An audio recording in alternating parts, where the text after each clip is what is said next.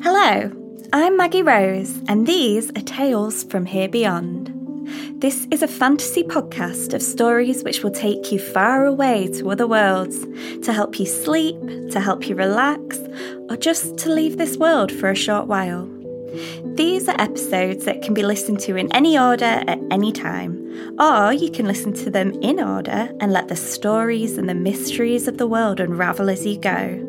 This series is called The Moonless World, in a land of mountains and moors and mysterious lakes, in a time before the stars, where the only light was the moon and her gentle glow, and how one day she suddenly disappears and leaves the world in darkness and fear. So settle in, get comfortable, and come with me on a tale from here beyond.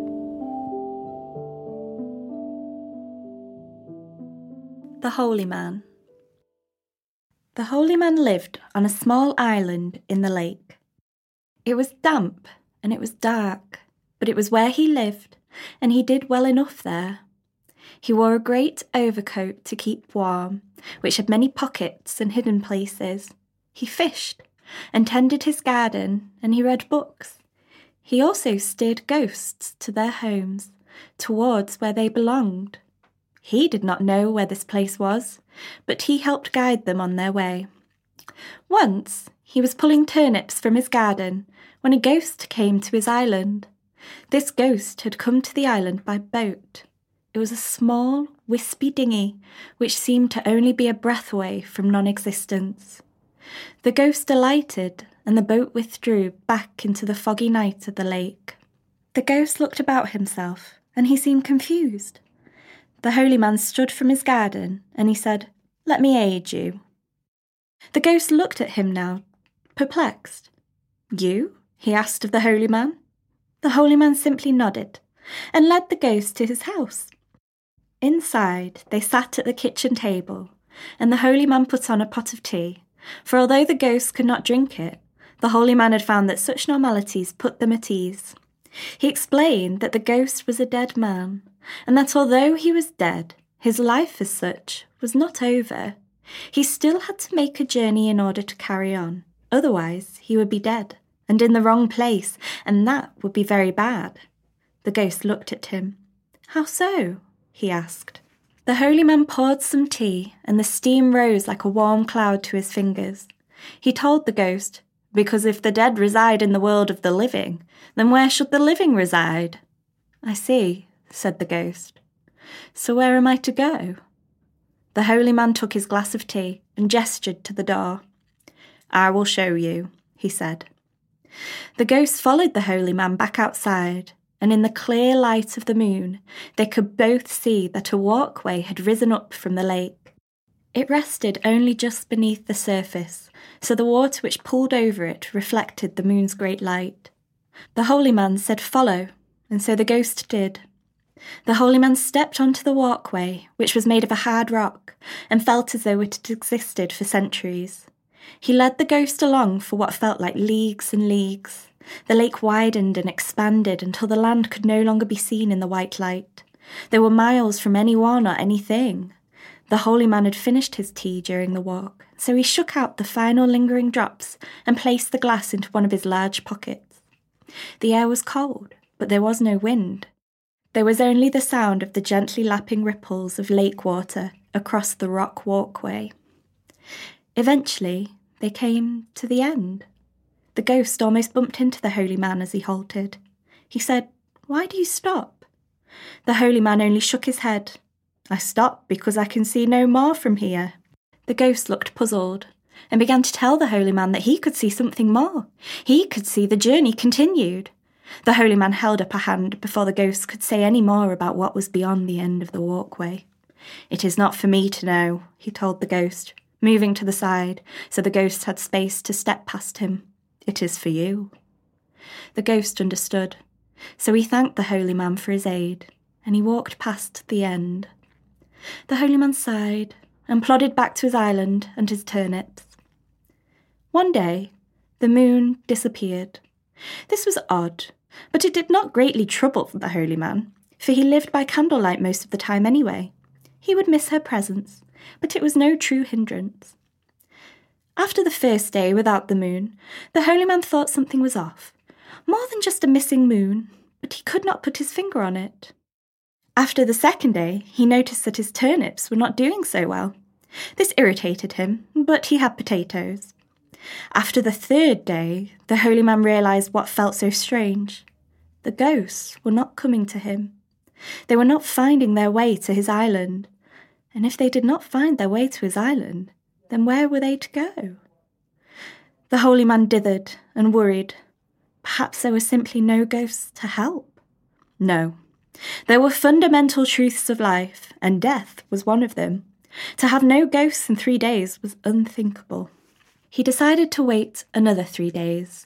Still, there were no ghosts. Perhaps they had found another island and another holy man to aid them. He decided to wait another three days, for surely at least a few ghosts would find their way to his island and his aid. After those three days, the holy man knew he must do something, so he left his island. He had his own little rowboat, one made of wood and not of thin wisps of ghostly air. He rowed across the lake to the nearest shore to find the ghosts, so that he could bring them back. He heaved onto the shore with his boat, where he was met with a strange sight. The ghosts were there, waiting for him. Oh, there, he cried to the nearest ghost. Why have you not sailed across the lake yet? The ghost looked at him. What do you mean? it asked. The holy man shook his head. The boat. Surely it has come to take you all one by one to my little island, and from there I will show you the way. The ghost shook its sorrowful head. There has been no such boat, sir, it said, and moved gently away. The holy man was confused, for surely that was how the ghosts came to his island. He believed there was simply a calling, something which naturally drew them his way, but it no longer existed, it seemed. He looked up to the dark and moonless sky and wished there were more light. The holy man decided it was the boat he must find for the ghosts, the one of wisps and air. So the holy man turned to his holy rituals. He carved a great symbol into the sand of the shore and waited. Some ghosts came over to stop and wait and watch with him, but as the hours passed, nothing happened. Nothing more happened. It seemed some connection was severed. The holy man looked at the dark and moonless sky once more. Some important connection was lost. So the holy man knew what he had to do. He had to find the connection and redeem it himself. But the only way to do that, he also knew, was to die. For surely, with his holy knowledge of the journey to the end, as a ghost he would be able to find his way to his island. And if a ghost once more placed a ghostly foot on its land, then the journey would remember itself in the world. But the holy man did not want to die. He had always known that one day he would, but he had hoped to eat many more turnips and read many more books before then. So the holy man decided to look for the ghostly boat instead, but without any holy guidance.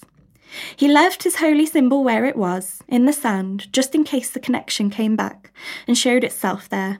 The ghosts could keep watch. So the holy man walked to the edge of the lake, and he walked it again. It took months, for the lake was big, much bigger than the holy man himself had thought. He walked it a third time, each time he checked his holy symbol for a sign or signal, but each time the symbol remained just ridges in the sand. After the third time he had walked the lake in its entirety, the holy man decided to take his boat out to the water to see if the ghostly dinghy was lost in the lake itself. He searched for many months and many years, but still he could not find the boat. And he would stare to the sky and he would wonder at the loss of the moon and wonder where the ghosts were supposed to go. One day, the holy man died. He was very old by this time, and he had spent most of his life walking the lake and searching its waters for a boat which could not have existed. When he died, he breathed a sigh of relief, for he knew now that he would be able to re establish the connection. His life's work would not be in vain. His ghost appeared on the shore some time after this, and he immediately took to the boat he had used in life it was difficult to use as a ghost, but he had known it would be. He set off for his island, his lovely, beloved island, which he had not visited for many, many years. He wondered whether the turnips would still grow, and whether the books would not have succumbed to rot. The holy man's ghost rode for a long time, and a long time more. He passed hours, and then years, and then decades, and then perhaps more. And the holy man's ghost began to wonder something sinister. It was a deep, insidious worry which stopped his arms at times as he became lost within it, and he would drift on the lake gently until he took oar again. What the holy man's ghost worried was that he could no longer find his island. He was sure it was here, but he could not find it, and he could not find it. And still, he could not find it. The holy man's ghost would not find it again.